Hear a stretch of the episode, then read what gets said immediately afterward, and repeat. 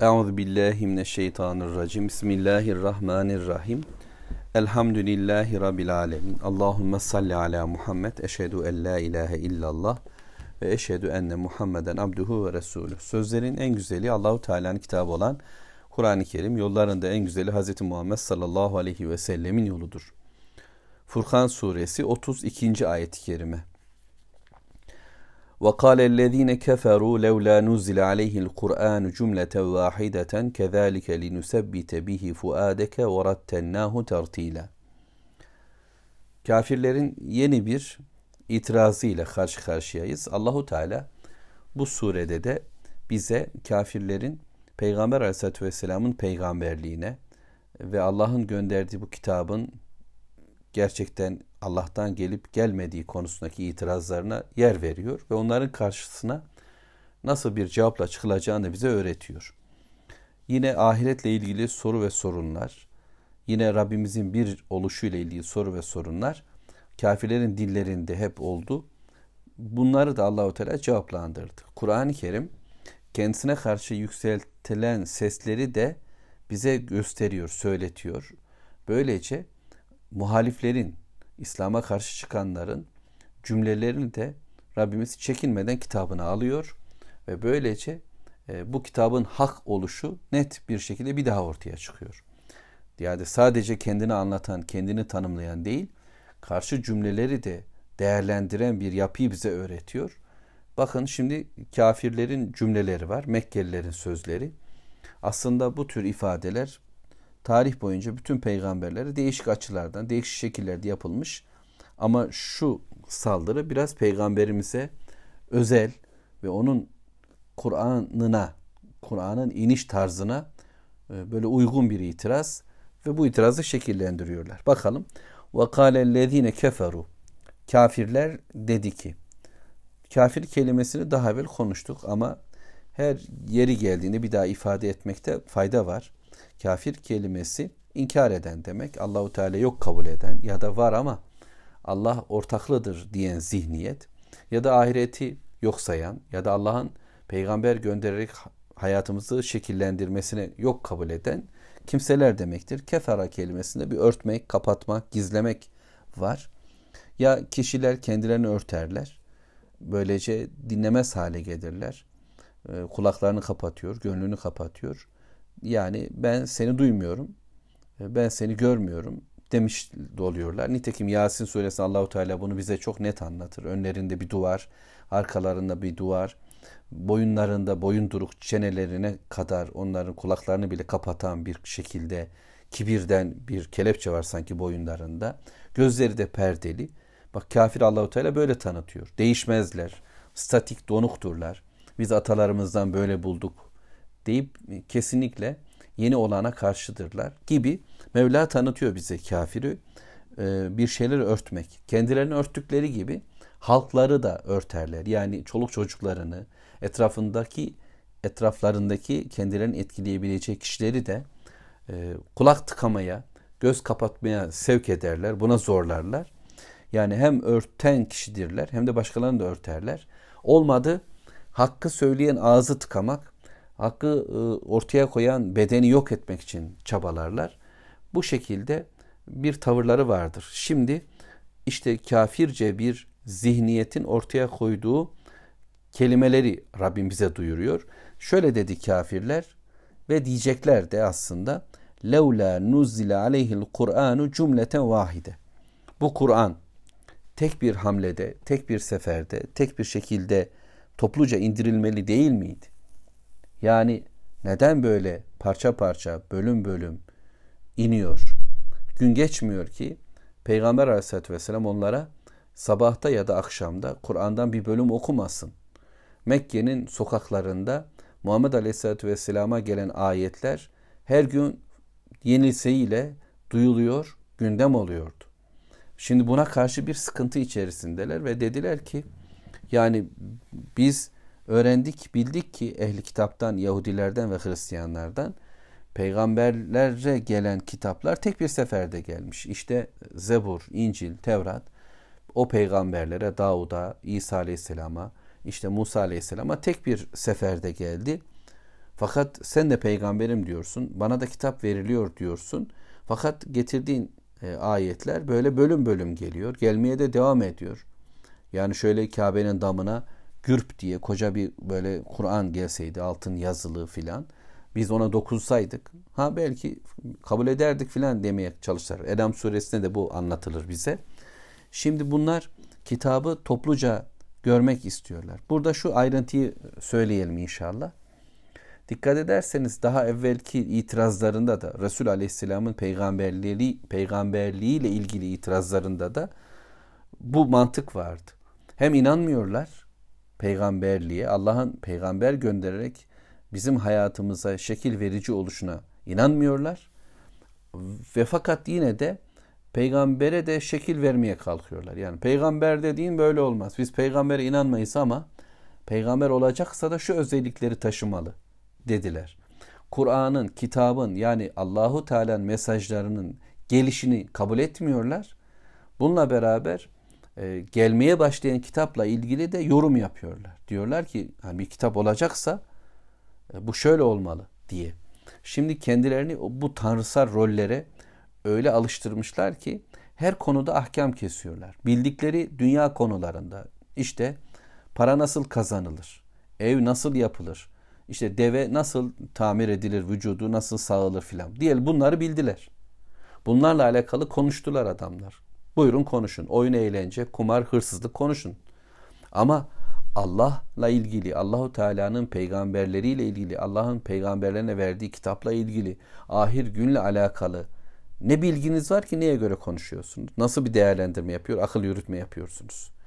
Yokluğu, varlığı ile ilgili diyelim ki hadi konuştunuz, inandık, inanmadık dediniz. Varlığına evet demediğiniz peygamberi, varlığına evet demediğiniz bir kitabı şimdi tartışma konusu yapıyorsunuz. Bu kibir dolu bir dünyanın en yukarı halidir. En kibirli halleridir. Ve Allahu Teala'nın gönderdiği kitaba bile bir şekil vermeye çalışıyorlar. Kitap dediğim böyle olmaz diye akıl veriyor. Nasıl olacak? Tek bir çırpıda. Neye göre? Evvelkilerden böyle duyduk. Allahu Teala dilediğini dilediği şekilde yapar. Dilerse bir peygamberine kitabını böyle indirir. Bu peygamberine ise böyle indirir. Muradı başkadır, farklıdır. Şimdi Allahu Teala bunun gerekçesini bize söyleyecek ama bu konuyu bir daha konuşmaya çalışalım. Yani kafirler bunu niye kafaya taktılar?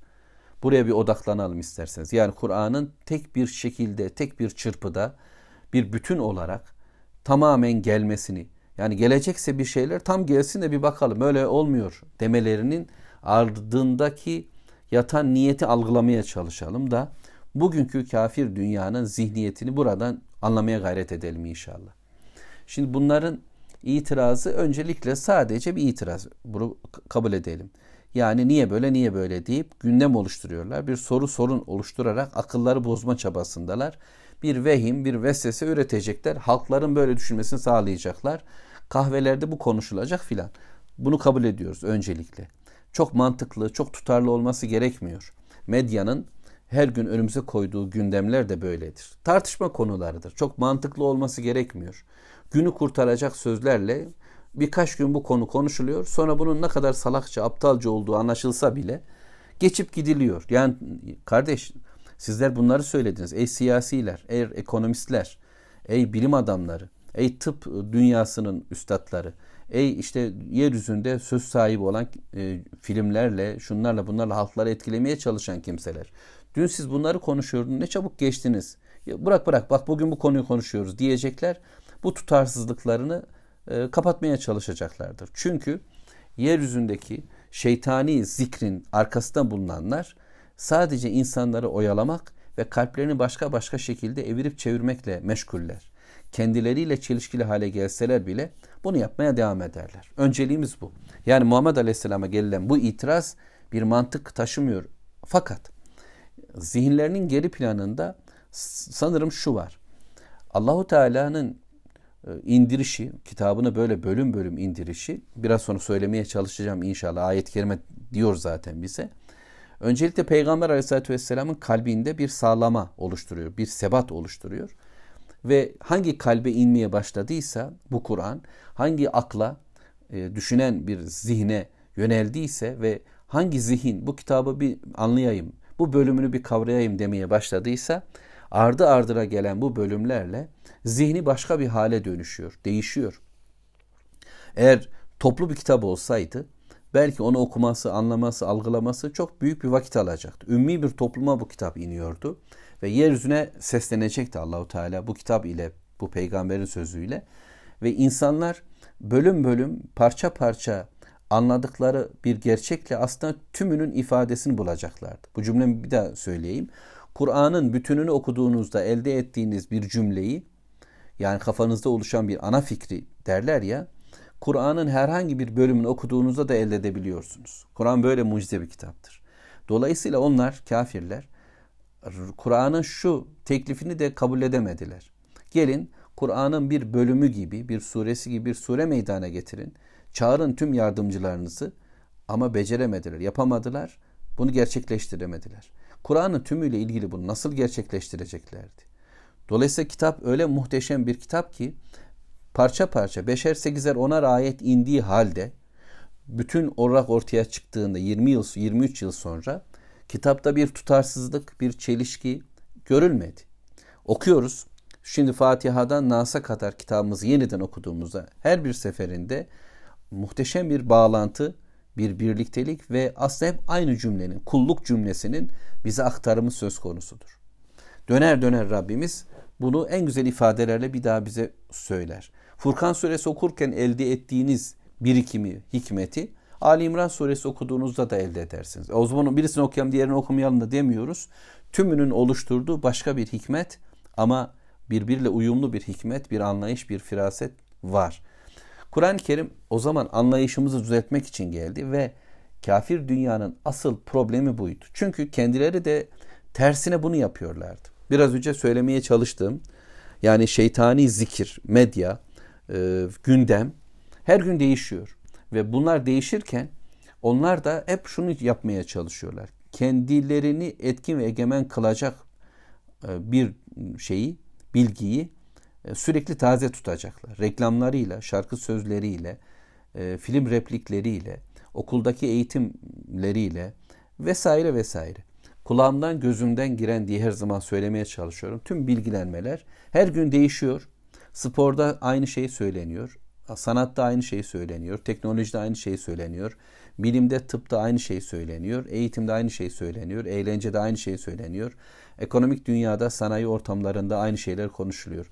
Başkaca konuşuluyor olsa yani arabayı konuşuyor olsalar da, otomobilden bahsediyor olsalar da, bir sporcudan bahsediyor olsa da, olsalar da, bir siyasi hayattan, bir dış politik problemden bahsediyor olsalar da, fantastik bir film, kurgu film konuşuluyor olsa da, bakıyorsunuz hepsi aynı bir bütünü anlatıyor. Bu şeytanın yeryüzündeki hakimiyetini sağlamak için ortaya çıkan bir cümle aslında insanı tanrılaştıran ifadeler. Allah yok kabul et, yerine insana oturt, ahireti yok kabul et, dünyayı asıl hale getir, peygamber bilgisini yok kabul et, insan bilgisini temellendir.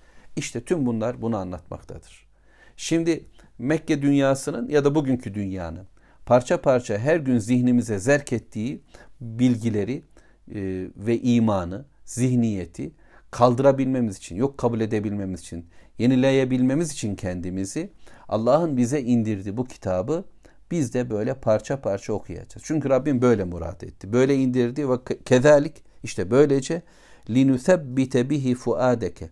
Senin gönlünde ey Muhammed sallallahu aleyhi ve sellem bu kitabı pekiştirmek için. Yani Allahu Teala bu kitabı böyle parça parça indirdi ki peygamberimize bir sebat oluştu. Bir şeref oluştu. Her gün Cebrail ile buluşuyor. Hem bu Cebrail aleyhisselama bir şeref, izzet, Allah'ın kelamının taşıyıcısı olmak. Hem Muhammed aleyhisselatü vesselama bir şeref, bu kitabın sözcüsü olmak. Hem onunla o melekle Cebrail aleyhisselamla Muhammed aleyhisselatü vesselam karşılıklı buluşmaları büyük şerefler. Tüm bunlar onun kalbinde büyük bir sebat meydana getirdi. Ve ayetlerin konuları Allah'ın elçisinin yüreğinde bir imanı, bir zihniyeti tamamen sağlamlaştırdı. Ve rattelnahu tartila ve diyor Allahu Teala biz onu sana ağır ağır okuduk. Bölüm bölüm okuduk. Bu seyreklik anlamına geliyor. Tertil kelimesinin kökünde seyrek yani bölümler arası Allahu Teala vakit verdi. Biraz okundu. Sonra yenisi geldi. Bir daha okudu. Dolayısıyla Allahu Teala'nın elçisi Muhammed Aleyhisselam da bunu böyle okudu. Müzzemmil suresi. Varattilil Kur'an'a tertile.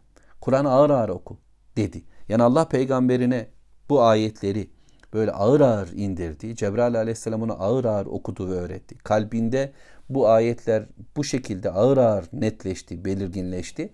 Sonra insanlara okurken de kendi geceleyin kendi kendine okurken de gündüz insanlara okurken de aynı şekilde okudu. Böylece bu kitabın okunma yöntemi ortaya çıktı. Bu kitap böyle okunacak. Yani üzerinde dura dura, anlaşıla anlaşıla, bölüm bölüm, hizip hizip her Müslüman bu ayetlerle zihnini güzelleştirecek.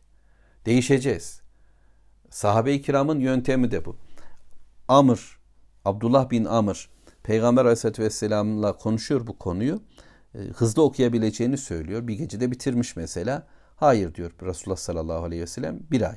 Daha fazla yapabilirim. İşte 20 gün, 15 gün, bir hafta, 3 gün, 3 günden önce okumak olmaz diyor. Şiir gibi okunur. Kur'an-ı Kerim öyleyse yani en geç bir ayda bitmeli. Okumalıyız. Baştan sona bu kitabı tanımalıyız. Bölümlerimiz olmalı, virdimiz olmalı. Bu kitabı anlamak için çabalamalıyız. Ama hızlıca okuyacağız. Ha, şuna inanıyorum. Hızlı bir okuma. Mesela 6-7 günde bir, bir Kur'an okumak, bütün kitabı baştan sona bir e, gözden geçir vermek zaman zaman mealen okuyuşlarımız kalbimizdeki bir takım kirleri formatlamak anlamında çok güzel oluyor. Bunu söyleyeyim. Fakat Kur'an'ın asıl okunuşu bütün hayatımıza yayılacak olan okuma gün gün Kur'an ayetler üzerinde durup duruyoruz. Öğrenmeye çalışıyoruz. Yani belki şu Furkan suresinde bu yöntemi izlemeye çalışıyoruz. Günde bir ayet, iki günde bir ayet ya da bir günde iki ayet gibi açıklamalarla ben kendim kitabı bu ayetlerin tefsirlerden okuyup öğrenmeye çalışıyorum. Ve öğrendiklerimi size söylemeye, anlamaya, anlatmaya çalışıyorum. Siz benden dinledikleriniz ve tefsirlerden okuduklarınızla bu kitabı kendi yüreğinize indiriyorsunuz. Kur'an kalbimize inmeli çünkü fuat kelimesi bu anlamda. Sonra bunu insanlar okuyacağız söyleyeceğiz ki yürekler pekişsin, kalplerde sağlamlık meydana gelsin. Ee, böylece Allahu Teala'nın istediği bir hayat ortaya çıksın. Demek ki kafir dünyanın karşı çıktığı aslında Kur'an'ın bu şekil değiştiren özelliği, sorumluluk yükleyen özelliği, başka bir insan haline getiriyor. Kitabı okuyan her bir fert Mekke'de başka bir hale dönüştü. Bilal Abdullah İbni Mesud, Ammar bin Yasir, Ebu Bekir Efendimiz, Osman Efendimiz ve diğerleri başka bir hale dönüştüler. Kafirler bu değişimi görüyorlardı. Bu vakarı, yüreklerindeki bu başkalaşmayı görüyorlar. İtirazları da sanırım bunaydı. Biz de burayı yakalayacağız. Ve kitapla birlikteliğimizi bu noktaya inşallah döndürüyoruz. Velhamdülillahi Rabbil Alemin. Allahümme salli ala Muhammed. Euzu billahi mineşşeytanirracim. Bismillahirrahmanirrahim. Elhamdülillahi rabbil alamin. Allahumme salli ala Muhammed. Eşhedü en la ilahe illallah ve eşhedü enne Muhammeden abduhu ve resulü. Sözlerin en güzeli Allahu Teala'nın kitabı olan Kur'an-ı Kerim, yolların da en güzeli Hz. Muhammed sallallahu aleyhi ve sellemin yoludur. Furkan suresi 33. ayet-i kerime وَلَا يَأْتُونَكَ بِمَسَلٍ اِلَّا جِئْنَاكَ بِالْحَقِّ وَاَحْسَنَ تَفْسِيرًا Hem böylece sana Kur'an'ın ve senin aleyhinde bir temsil getirdiklerinde onun gerçeğini ve daha güzel açıklayanını mutlaka sana getirmekteyiz. Böyle bir tercüme var elimdeki tefsirde. Şimdi bundan önceki e, ayette 32. ayet-i kerimede kafirlerin bir meseli vardı, bir misali vardı, bir değerlendirmesi, bir talebi, bir isteği, konuyla ilgili bir açıklama tavırları vardı. Yani kitap diyorsun, Kur'an diyorsun, bana geldi, bana indi filan diyorsun ama tek bir seferde inmedi bu. Niye öyle inmiyor? Niye parça parça iniyor? Kitap böyle mi inermiş? Evvelki kitaplar bak öyle inmemiş. Seninki neden böyle gibi bir şey getirdiler. Değerlendirme getirdiler. Misali böyle anlayalım isterseniz. Allahu Teala da onlara karşı hak bir örnek ortaya koydu. Evet bu böyle indi, böyle inecek. Bu Allah'ın talebidir. Bununla Allah kitabını peygamberinin ve iman edenlerin kalbinde sağlamlaştırıyor ve onlara böyle ağır ağır okuyor. Bu kitabın ruhu budur. Bu, bu kitap böyle geldi. Siz parçasını bile e, açıklayamadınız. Parçasına bile karşı çıkışta bulunamadınız. O kitap gibi bir parça oluşturamadınız. Onun bir suresine denk bir sure meydana getiremediniz. Şimdi bütünüyle ilgili bu itirazın anlamı ne? Diyor Allahu Teala. Şimdi bunu söyledikten sonra da dedi ki وَلَا يَأْتُونَكَ بِمَسَلٍ Onlar sana bir mesel getirmeye görsün. illa ci'nake bil hak. Biz bunun karşılığında sana onun hakkını, doğrusunu göstermeyelim, getirmeyelim. Kafir dünya. Yani demokratik dünya, feminist dünya, liberal dünya, Hindular, Brahmanlar, e, ehli kitap Yahudiler, Hristiyanlar, Mecusiler, e, faşistler, e, komünistler vesaire dünyanın tüm ideolojileri, felsefeleri, dini akımları, yapıları bir takım misaller verir, örnekler ortaya koyar. Furkan suresinin ilk ayetlerinde de bu konu geçmişti. Yani hayata dair, insana dair, erkeğe kadına dair, kazanca, başarıya dair, özgürlüğe dair, mutluluğa dair, iyilik ve kötülüğe dair her sistemin kendine göre bir argümanı, bir delili, bir kanıtı, bir misali, bir tanımı, tanımlaması, bir değerlendirmesi vardır. Ve bununla size karşı yürürler. Yani herkes kendisini anlatır. Her sistem kendini tanımlar, ortaya koyar. Bu böyle olmalı der. Ekonomi böyle olmalı, siyaset böyle olmalı. Sosyal hayat böyle olmalı, eğlence böyle olmalı, erkek böyle olmalı, kadın böyle olmalı vesaire tanımlamalar ortaya koyar. Şimdi bu İslam'la, dinle kavga anlamında da kendi tanımlarını ortaya koyarlar. Ateistler, deistler, e, her e, yapı kendince bir şeyler söyler. Bir takım misaller, meseller, tanımlar. Hatta bunu söylerken e, işte şiirleri kullanırlar, romanları kullanırlar hikayeleri kullanırlar. Yazılar, makaleler, hatta reklamlarla bunu ifade edebilirler. Görsel araçlar kullanıyorlar şimdi. Evvelden de belki işte putlar, heykeller ve benzeri şeylerle bir şey anlatılırdı. Resimlerin bir dili var. Sanatın böyle bir işlevi söz konusu. Filmler, diziler bugün işte böyle medyatik hayat bunu getiriyor.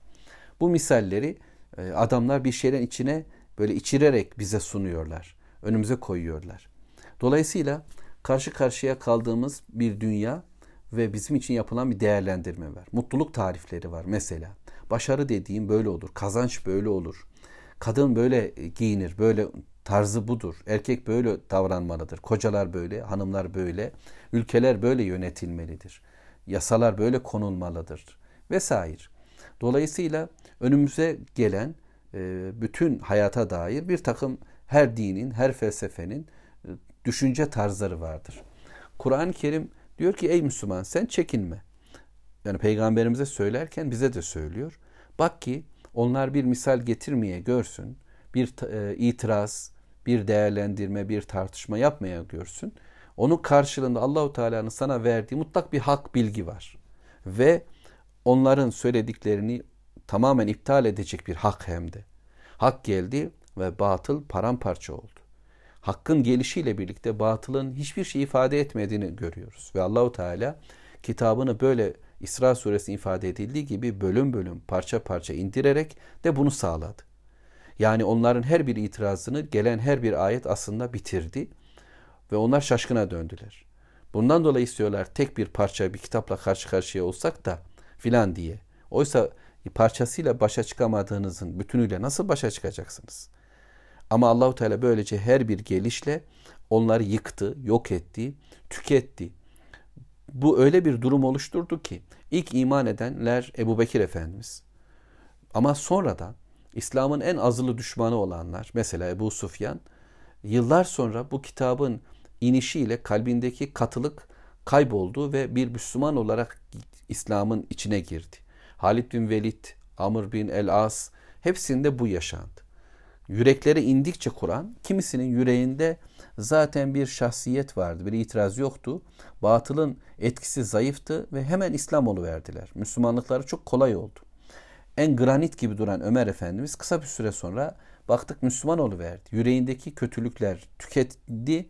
Akıllı ön planda olan bir adam değerlendirmeleri, kitabın değerlendirmeleri, hak ölçülerini gördü ve Müslüman oldu.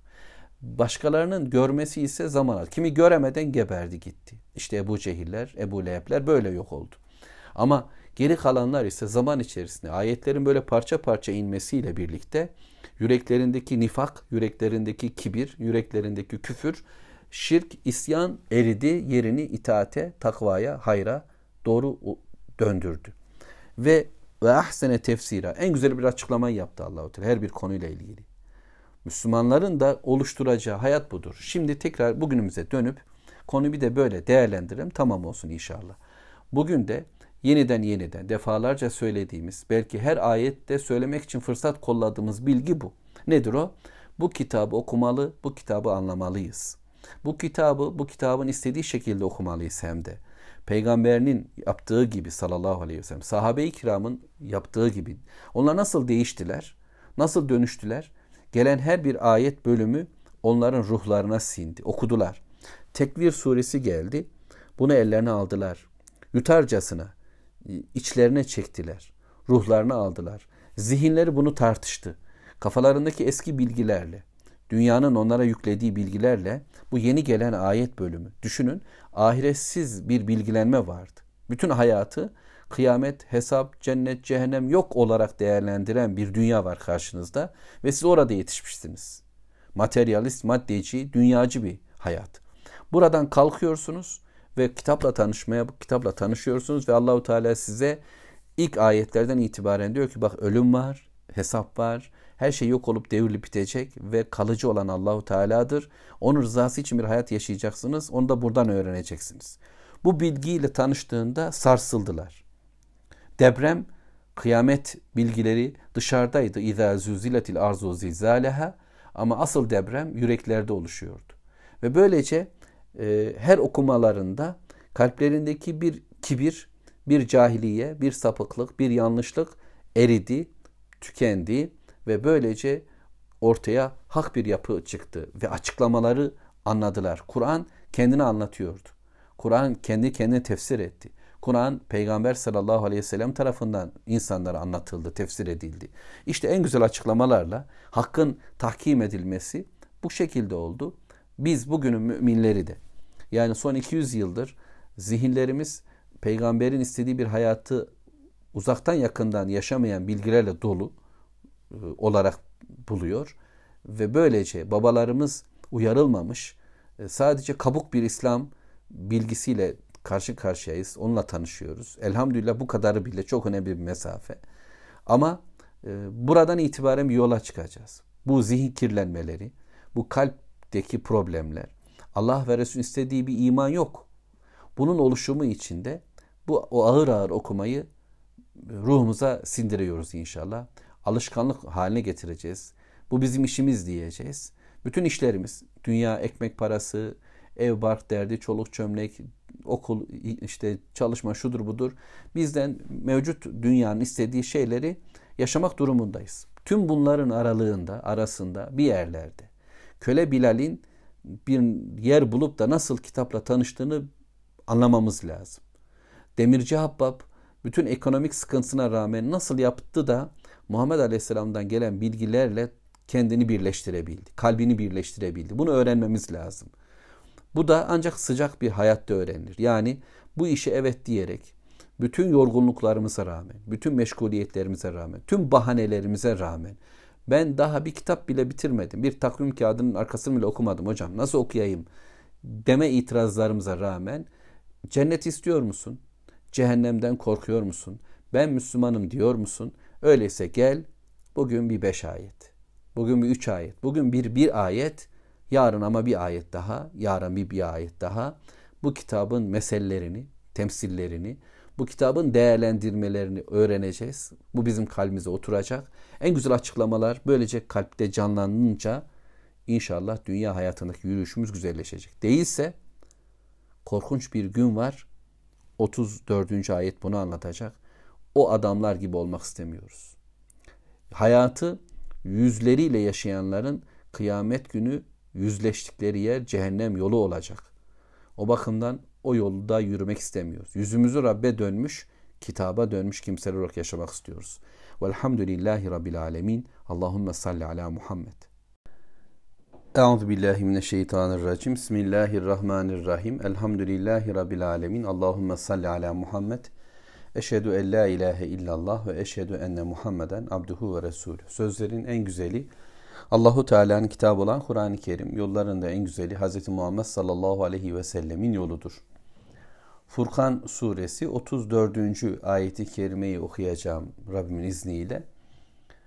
33. ayeti kerimede ve 32'de Peygamber sallallahu aleyhi ve selleme karşı misal veren kafirlerin sözleri bize anlatıldı. Onların temsilleri ifade edildi. Kur'an topluca indirilmeli değil miydi diye itirazları bize aktarıldı ve bunun iptalini Rabbimiz tarafından bitirilişini biz okuduk elhamdülillah. Karşımızda bir dünya var. Bugün yaşanılan hayatta da bu böyle. Allah'a, Allah hakkında, Resullerine, Resuller hakkında, ahiret gününe, ahiret günü hakkında bir takım temsillerle itiraz getiren kimseler var. İşte eline aldığı bir toprağı kemiği düzelteyim, ufalayıp bunlar toprak olduktan sonra yeniden mi diriltilecek diyenler var. Bunca e, işleri gören tanrılarımız varken tanrılar tek mi olacak diyen bir zihniyet var. Ve Allahu Teala madem bize müdahale edecek, o zaman gönderdiği kitap tek bir hamlede gelmeli değil miydi gibi ki daha evvel de peygamber dediğin yanında melek olur filan gibi itirazlar sunacaklar. Dolayısıyla Allahu Teala'nın dediği Peygamber Aleyhisselatü Vesselam'ın ortaya koyduğu her cümleye karşı bir başka söz söyleyen, kendi duruşlarını oluşturmaya çalışan yeryüzü dinleri, felsefeleri ve ideolojileri oldu ve şu halde de var ve olacak. Dolayısıyla Allahu Teala biz müminlere bu tür olaylar karşısında nasıl bir bakış açısı sergileyeceğimizi öğretiyor. Çünkü imanın en çok zarar gördüğü konu karşımızdaki dünyanın, cahiliye dünyasının, şirk dünyasının Allah'a karşı yalan uydurmuş, yalan bir hayatı hakikatmiş gibi ortaya koymuş olan dünyanın görkemi, parıltısı ve gücü kuvveti karşısında ezilerek onların bugünkü haline bakıp kendi sahip olduğumuz izzet ve şeref dolu imandan kuşku duymasak bile bir isteksizlik haline düşüşümüz en büyük imtihandır. Cümlelerim bölük pörçük oldu. Bunu bir daha ne söyleyeyim? İmanımızın yaşayacağı en büyük sıkıntı karşımızda duran bugünkü güçlü, parıltılı, paralı bir dünya var. Bunun karşısında ezilmek. Bu eziklik belki karşı çıkarız, slogan atabiliriz, oturduğumuz ortamlarda sözler söyleyebiliriz ama genele baktığımızda hücrelerimize sirayet etmiş, kalbimizin derinliklerinde bir tavra dönüşmüş, onlara gizli bir hayranlık, yani aslında bunlar bize layıktı tavrı ve onların yapıp ettiklerine bağlanma, onlarsız bir hayatın imkansızlığına doğru bizi götüren bir düşünce. Yani faizsiz bir ekonomik sistem mümkün değil. Bu şekilde bir silah ortamı olmadan yaşamak imkansız. Bilimsel dünya karşısında ancak yine bilimle durabileceğiz gibi tersten okumalarla da Müslümanlar kendi kitaplarının, Kur'an'ın, Muhammed Aleyhisselatü Vesselam'ın getirdiği hayat programının, sünnetin bir bakıma içinde olmalarına rağmen ona sırtını dönerek çözümleri başka yerde aramaya doğru onları götürebilir. Bu ayetler Mekke'de okunduğunda Abdullah İbni Mesud'un çoban, Bilal Habeşi'nin köle, Habbab bin Eret'in demirci ve diğerlerini de sayıp söyleyebiliriz. Her bir sahabe-i kiramın güçsüzlüğünü tahayyül edelim, düşünelim.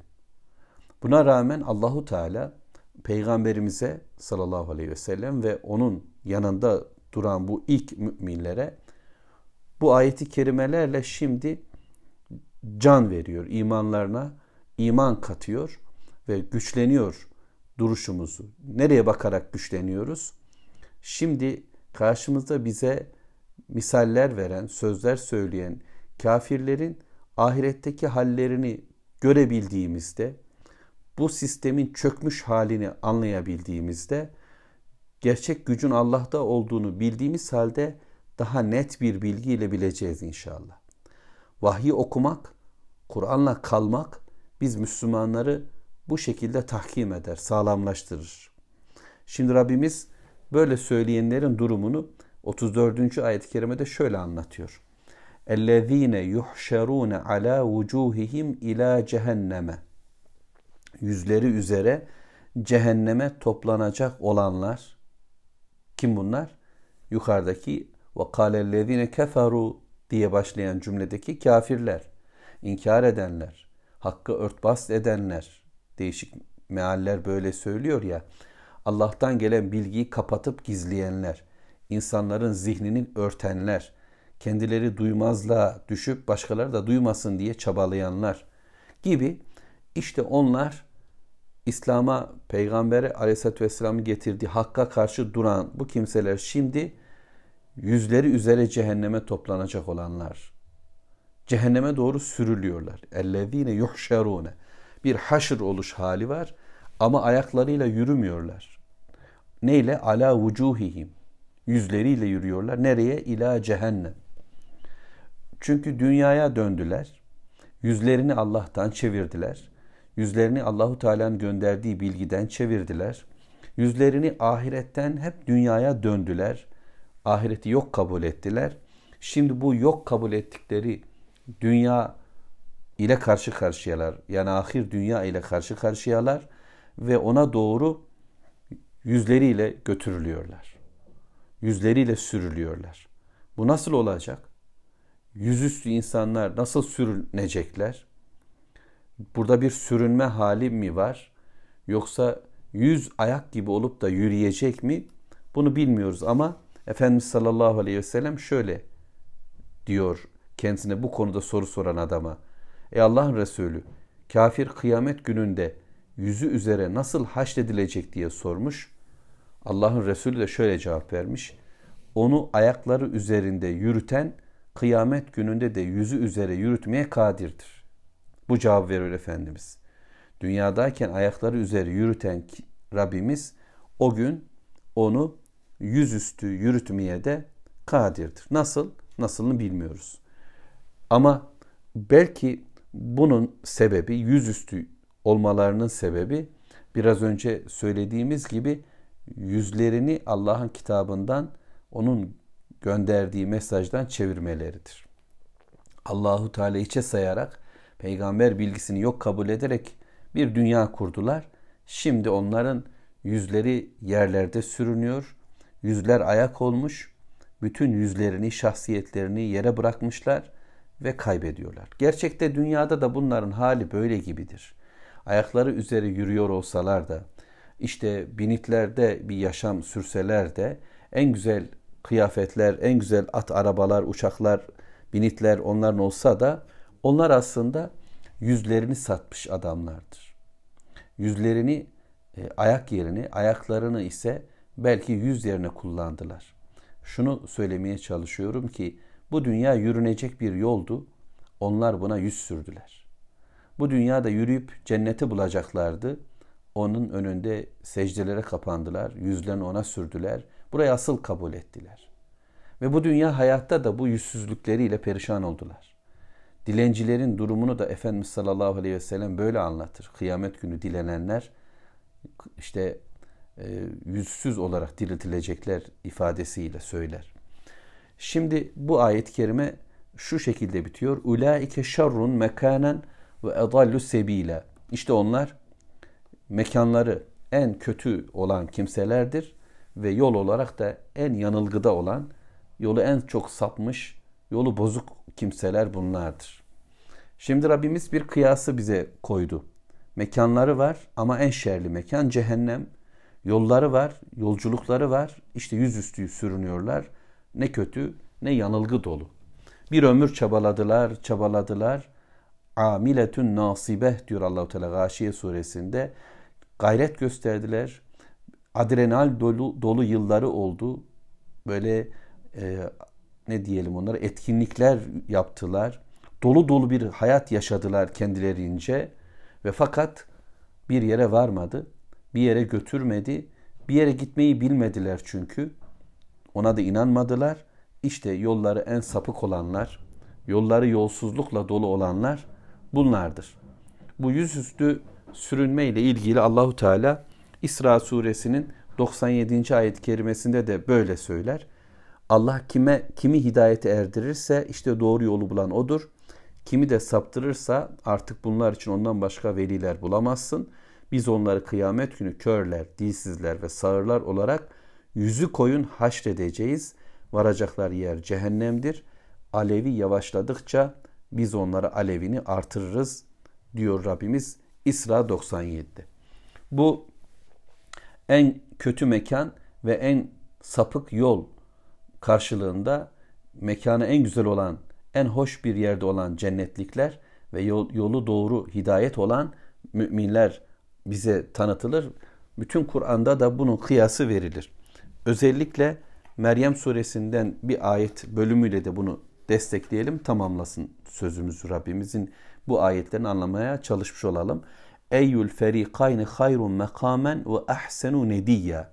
Meryem suresi 73. ayet-i kerimede Allahu Teala yine böyle anlatır cennet ve cehennemliklerin hallerini.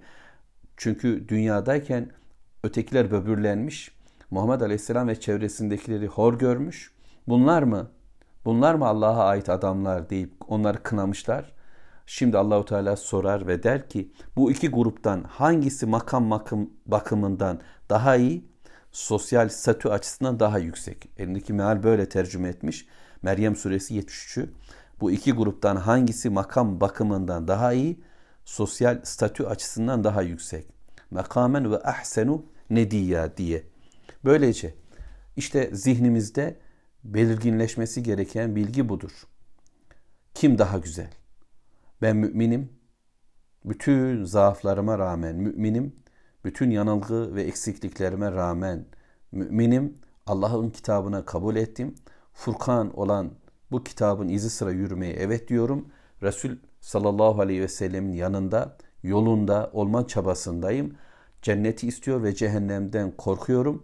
Korkum tam yeterli olmasa da, ümidim ve isteğim tam istediğim şekilde olmasa da bunun çabasındayım. Böyle olunca da yeryüzü dolusu kafirden üstünüm. Ve bu şeref benim kişiliğimi oluşturursa Allah bize dünya hayatta da zaferler ihsan edecektir. Velhamdülillahi Rabbil alemin. Allahümme salli ala Muhammed.